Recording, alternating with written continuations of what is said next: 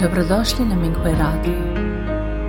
Minghui Radio donosi podcaste u vezi s progledom Falun Gonga u Kini, kao i uvide iskustva praktikanata tijekom njihove kultivacije.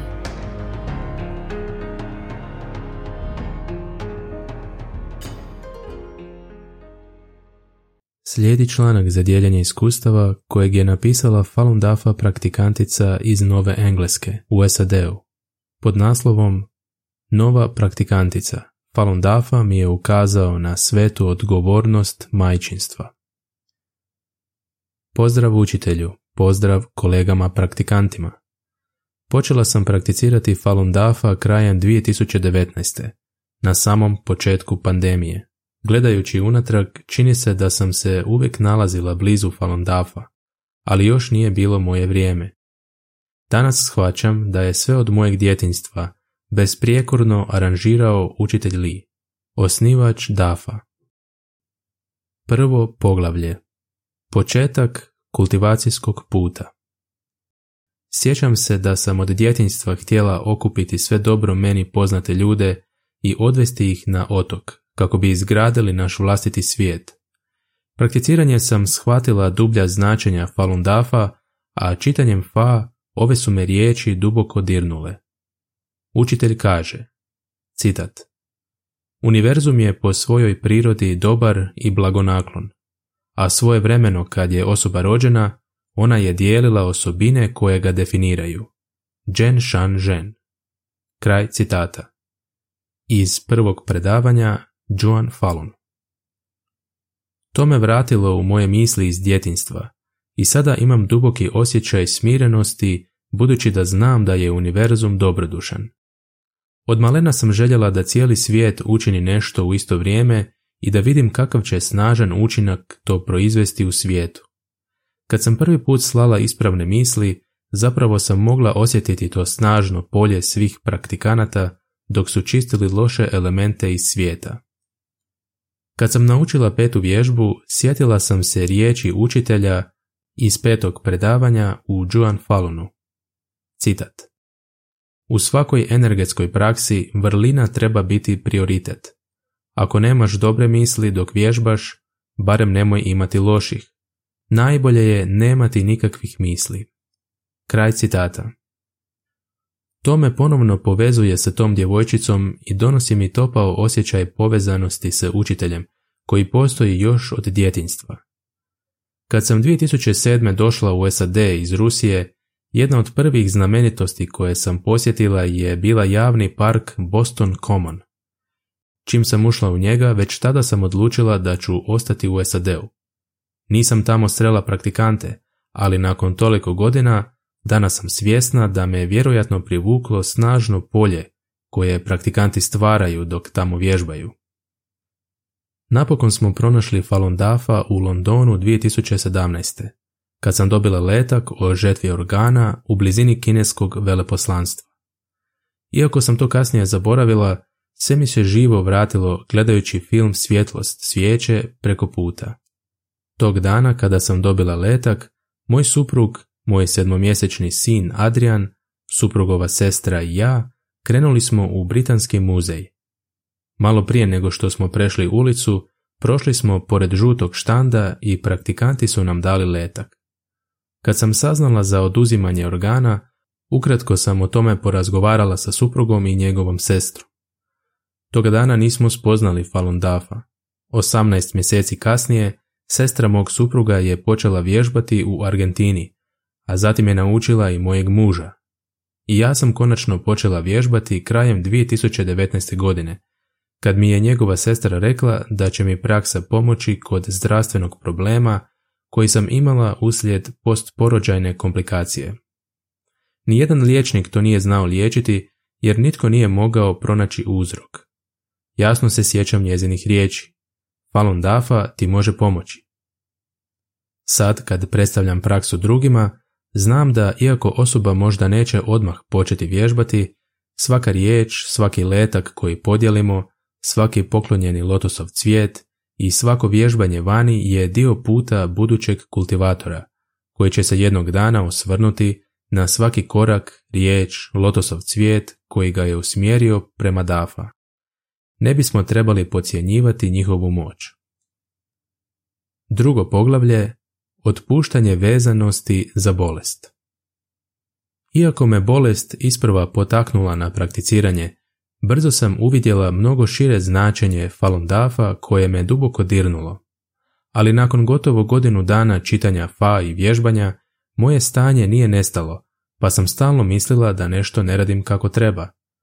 Jednog dana sam se zaprepastila, iznenada shvativši razlog zbog čega moje zdravstveno stanje nije razriješeno. Zato što se nisam ni počela kultivirati. Učitelj kaže u drugom predavanju iz Joan Faluna. Citat. Mnogi s namjerama ulaze u praksu. Vidimo svakojake motive, od želje za psihičkim moćima do nade da će se čuti nove teorije, izliječiti bolest ili dobiti falun. Kraj citata. Shvatila sam kako sam negdje u umu mjerila uspjeh svoje kultivacije tako niskim standardom poput jednostavnog rješavanja svoje bolesti, a čineći to zapravo se nisam ni kultivirala. Umjesto toga sam pokušavala eliminirati bolest i održavati zdravlje. Tada sam shvatila da moram izabrati hoću li nastaviti vjerovati u postojanje svoje bolesti ili istinski vjerovati u kultiviranje svog shinshinga. Tek kad sam se usredotočila slijediti Zhen Shan Zhen, istinski se poboljšavajući, te kad sam prestala razmišljati o svojoj bolesti, potpuno sam se oporavila. Čudesno je na svijet i u našu obitelj došla kćerkica. Prije samo godinu dana svi su konzultirani liječnici i specijalisti to smatrali nemogućim. Treće poglavlje. Otpuštanje vezanosti za strah. Kad sam počela prakticirati Falun Dafa, bila sam odsutna sa posla na fakultetu, jer sam uzela bolnički dopust. Bio je petak navečer. Skoro svi su bili otišli kući za vikend. Pitala sam se zašto ja ne mogu više cijeniti svoju obitelj od svog posla. Kad bi me mama zvala tijekom rada na važnom projektu, nikad joj nisam davala prednost. Duboko u sebi sam oduvijek zavidjela onima koji svoju obitelj iskreno cijene više od svog posla, ali što god učinila nisam mogla promijeniti svoj pristup životu. Bila sam uvjerena da nema načina da se netko promijeni, te smo vezani za svoje osobnosti. Ono što stvarno nisam znala je kako se brzo nečija perspektiva zapravo može promijeniti kad istinski prakticirate Falun Dafa. Službeno sam napustila svoj posao godinu dana nakon početka prakticiranja i već sljedećeg je dana moja bolest razriješena. Od tada sam kod kuće, brinem se o dvoje djece i radim kod kuće. Iako sam navikla puno raditi i malo spavati zbog gustog rasporeda na poslu i učenja uoči završetka školovanja, trenutno mi je najteže uskladiti obiteljske obveze, posao, učenje fa, vježbanje i objašnjavanje istine. Iako još nisam pronašla savršenu ravnotežu, nekoliko mi je spoznaja pomoglo da napravim velike pomake u svom kultiviranju u procesu traženja ove ravnoteže. Prva je otkrivanje vezanosti za strah. Prije rođenja kćerkice sam se budila rano ujutro meditirati. Znala sam da ću cijeli dan biti lakša i ljubaznija, te bolje održavati svoj shinshing. Zajedno sa suprugom i povremeno sinom smo čitali Falun Dafa učenja s online grupom. Pokušali smo održati istu rutinu nakon rođenja kćeri, ali koliko god se trudila nisam se mogla vratiti starom rasporedu. Zapravo ta težnja za onim što sam smatrala marljivošću je uzrokovala suprotan učinak. Uzrujala bih se na sina ako bi vikao i probudio bebu tijekom moje jutarnje meditacije, ili bi me noću probudio tražeći nešto ili samo plakao bez razloga. Ujutro sam bila toliko iscrpljena da se ne bih mogla rano ustati da meditiram. Tada bih se opet naljutila na njega. Na kraju sam shvatila da sam zapravo vježbala iz straha od padanja na shinshing testu. Shvatila sam da je to bila zamka za mene koja mi nije dopuštala istinsku kultivaciju. Kada nešto nije išlo prema planu ili je pak situacija postala teška, umjesto održavanja svojeg šinšinga ili gledanja unutar, odmah bih krivila sve i svakoga ako bi mi to spriječavalo jutarnje vježbanje. Noću se događalo isto. Ako ne bih stigla pročitati cijelo predavanje, uvijek bih to smatrala razlogom mojeg slabog ponašanja. Ali što sam više pokušavala organizirati svoj raspored kako bih nastavila sa vježbama i čitanjem, to je situacija postajala gora. Kći je plakala bez prestanka čim bih počela učiti, a sin bi se sve češće budio noću te se sve više ponašao kao beba. Tada sam shvatila da sam koristila učenje i vježbanje kao način odagnavanja starih sila, ali se zapravo nisam trudila kultivirati. Nakon učenja fa, osjećala sam se posramljeno što koristim moć dafa kako bih jednostavno izbjegavala nevolje i živjela ugodno. Shvativši to, prestala sam tražiti načine da bolje organiziram svoj dan da nemam nevolja. Radije bih čitala i vježbala kad god se ukaže prilika. Kad god je moguće bih čitala ili vježbala sa mužem i djecom. Tada sam obično najsmirenija i najkoncentriranija, jer znam da ne bježim od odgovornosti, niti to radim iz straha. Stoga, čak i ako nisam pročitala cijelo poglavlje ili cijeli sat vježbala, smireno stanje mi je omogućilo još dublje shvatiti fa u ovim kratkim periodima učenja i vježbanja tijekom dana. Još jedno razumijevanje fa koje mi je pomoglo da se poboljšam je spoznaja da nevolje ne ukazuju na razinu moje karme, ali moja sposobnost prolaženja kroz nevolje smirenog i suosjećajnog uma je pokazatelj napretka u kultiviranju. Pokušavam čitati fa na mobitelu gotovo svako jutro s mužem, sinom i šogoricom oko 30 minuta prije odlaska muža na posao. Mnogo puta moja kći počne plakati jer je nešto muči ili se svi osjećamo umorno zbog neke nevolje tijekom noći, poput toga da se djeca ne osjećaju dobro ili sin budi našu kćer. Kad god se to prije događalo i nismo mogli nastaviti učiti ili kad bi morali pričekati dok je smirim, osjećala bih se posramljeno misleći kako će muž i njegova sestra definitivno pomisliti da je plać kćeri odraz mog lošeg kultivacijskog stanja te da imam puno karme.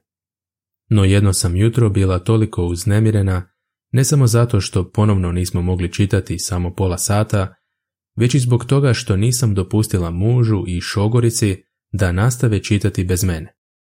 Stoga sam počela tražiti unutar i odjednom shvatila da nevolje ne ukazuju na moje kultivacijsko stanje, ali način na koji se s njima nosim iskazuje koliko se dobro kultiviram. Učeći fa, shvatila sam da se ne trebam usredotočiti na vrstu dane nevolje, već na to kako se nosim sa istom. I pogledavši malo dublje, otkrila sam da iza mog ponašanja stoji strah od gubitka obraza. Shvatila sam da većinu stvari radim iz straha. Bojala sam se učiniti pogrešku. Bojala sam se kritika drugih, da ću se kultivirati sporije od drugih ili da neću postići savršenstvo. Nisam se ponašala iz dobrodušnosti, nego iz straha, što nije bilo u redu. Kad sam prvi put pogledala svijet bez straha, učinilo mi se kao da mi je tijelo sačinjeno od zraka. Sve je postalo svjetlije i postala sam vrlo sretna i lakša. Svi moji negativni osjećaji s mjesta su nestali. Četvrto poglavlje. Majčinstvo je sveta odgovornost. Razumijevanje mojih odgovornosti još je jedna važna spoznaja koja me dovela do produbljivanja razumijevanja fa i unaprijeđenja kultivacije. Prva stvar koja mi je privukla pažnju kad sam počela memorizirati fa je činjenica da učitelj počinje prvo predavanje govoreći o odgovornosti. Učitelj kaže u prvom predavanju iz Joan Faluna, citat, Od samog početka moje učenje je motivirano osjećajem odgovornosti prema svijetu, kao i onima koji žele naučiti našu praksu. Kraj citata. Mislim da su mnoge nevolje koje nisam mogla prevladati kao praktikantica bile uslijed nedostatka osjećaja odgovornosti. Način na koji funkcionira današnje društvo izgleda kao da uvijek imamo izbor, I ako nešto pođe po zlu, to je zato što nismo napravili pravi izbor. Razljutim se kad god mi postane preteško nositi se s djecom, poslom, kućanskim poslovima, obrocima, učenjem fa i vježbama. Pomislim da sam vjerojatno napravila pogrešan izbor, da bi mi se trebalo više pomoći ili bih trebala djelotvornije podijeliti posao sa svojim mužem i tako dalje. No što sam više razmišljala o riječi odgovornost, to sam se više prisjećala da kad god nešto postane teško, pokušavam izbjeći odgovornost i svaliti krivnju na neke vanjske faktore. Učeći fa shvatila sam da trebam biti odgovorna za ono što se događa, ne pokušavajući to spriječiti, već kultivirajući svoj shinshing u bilo kojoj nevolji. Dakle, kad sad dođu problemi, pokušavam ne gledati što sam krivo napravila u smislu organizacije. Umjesto toga se fokusiram na širenje svoje dobrodušnosti i tolerancije. To je moja odgovornost kao praktikantice. Govoreći o istinitosti, jedan ključan trenutak u pogledu poboljšanja šinšiga kod kuće dogodio se kad mi je kćer nakon nekoliko neprospavanih noći i mnogo posla počela plakati jer je bila frustrirana zbog stvari koje nije mogla sama učiniti. Ipak nije niti htjela moju pomoć. Odustala sam nakon nekoliko neuspješnih pokušaja da je smirim. Mislila sam da samo trebam mirno tolerirati, no gledajući malenu curicu kako plaće usamljeno, shvatila sam da sam kao majka jedina koja ju može smiriti tako što ću je zagrliti malo dobrodušnije i ostati uz nju malo duže. Ne samo da sam ja jedina koja to može napraviti, nego zapravo ja sam jedina koja to treba učiniti, ali ne čini. Ta me pomisao užasavala. Univerzum mi je dao odgovornost da brinem o ovom malom ljudskom biću te joj pomognem u učenju fa, a sve uz Jen Shan Zhen. No radije sam bespomoćno sjedila pitajući se zašto sve to moram trpjeti. Od tada mi se ta slika često pojavljuje u umu kad god se suočim sa sličnim situacijama ili kad sam jednostavno fizički umorna od dugih, neprospavanih noći. Pokušavam ne razmišljati je li to pošteno ili jesam li dobra majka po današnjim standardima, nego ispunjavam li svoju odgovornost brigom za svoju djecu. Osjećaj stalne odgovornosti kad dvoje male djece s predodređenim odnosom sa DAFA ovise o meni 24 sata dnevno, naveo me da shvatim da nesebično srce koje se razvija tijekom kultivacije nije samo za nas da to postignemo i onda jednog dana uživamo u slobodi bez ikakve odgovornosti. Umjesto toga valja nam razviti beskonačno suosjećanje, uvijek ga imati i odnositi se prema svijetu s vječnim suosjećanjem, baš onako kako se učitelj neprestano brine o nama. I to je naša stalna odgovornost, kako sada, tako i nakon ispunjenja, održavati misli, srce i shinching u skladu s dafa i brinuti se o svijetu koje nas okružuje. Čim sam prihvatila činjenicu da su obavljanje kućnih poslova rad i briga za djecu moja sveta odgovornost kao majke mladih praktikanata, te kad sam prihvatila obiteljski život kao svoje kultivacijsko okruženje, odmah sam osjetila veliku smirenost. Shvatila sam da su tri kultivatora pokraj mene oni koji bi trebali primiti najviše suosjećanja i tolerancije koje mogu pružiti. Počela sam uviđati da je naša obitelj mali univerzum i mali primjer društva te da sve što učitelj kaže o društvenim odnosima treba primijeniti na našu obitelj. Čitajući Fa, odmah sam pomislila da odgajam sina, uspostavljajući pravila i pokušavajući osigurati da ih slijedi, no ponekad bih osjećala kao da smo neprijatelji, kad bi ih on odbio slijediti. Sad se uvijek sjetim da ga tretiram kao drugog praktikanta koji također treba biti spašen slijedeći Jen Shanzhen, i kad se sjetim pogledati unutar, sve se mijenja. Nedavno sam se sjetila da kad god napravim origami lotosov cvijet i ponesem ga sa sobom u šetnju, sin me pita je li on za njega. Ranije sam smatrala da se tako malo vremena na raspolaganju ne mogu zadržati cvijet kod kuće kad bismo njime mogli spasiti nekoga koga sretnemo. Ali onda sam se zapitala kako spasiti nekog drugog bez da prvo svojoj djeci ne iskažem bezgranično suosjećanje dafa. Lotosov cvijet koji sam napravila tog dana je bio posebno za njega, te u bojama koje voli. Kad sam ga završila i rekla da je cvijet njegov, imao je najveći osmijeh na licu. Stalno je govorio, imam svoj lotosov cvijet, imam svoj lotosov cvijet.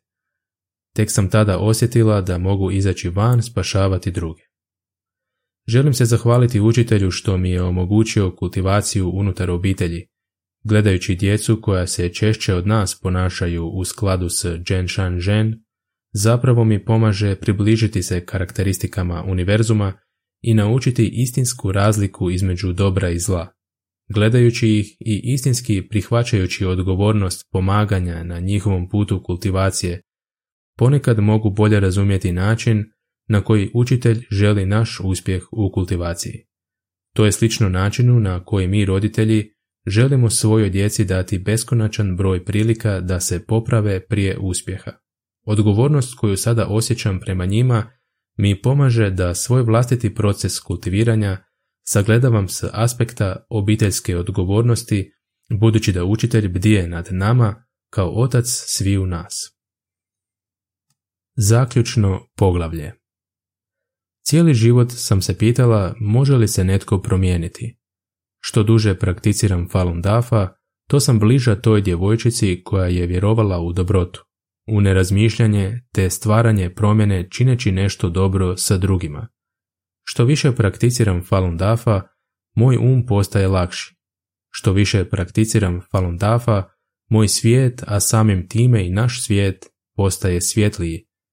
Zauvijek sam zahvalna učitelju što mi je omogućio da vidim čuda time što sam postala praktikantica Falun Dafa. Hvala vam učitelju, hvala vam kolege praktikanti. Dobrodošli na Minghui Radio. Minghui Radio donosi podcaste u vezi s progledom Falun Gonga u Kini, kao i uvide iskustva praktikanata tijekom njihove kultivacije.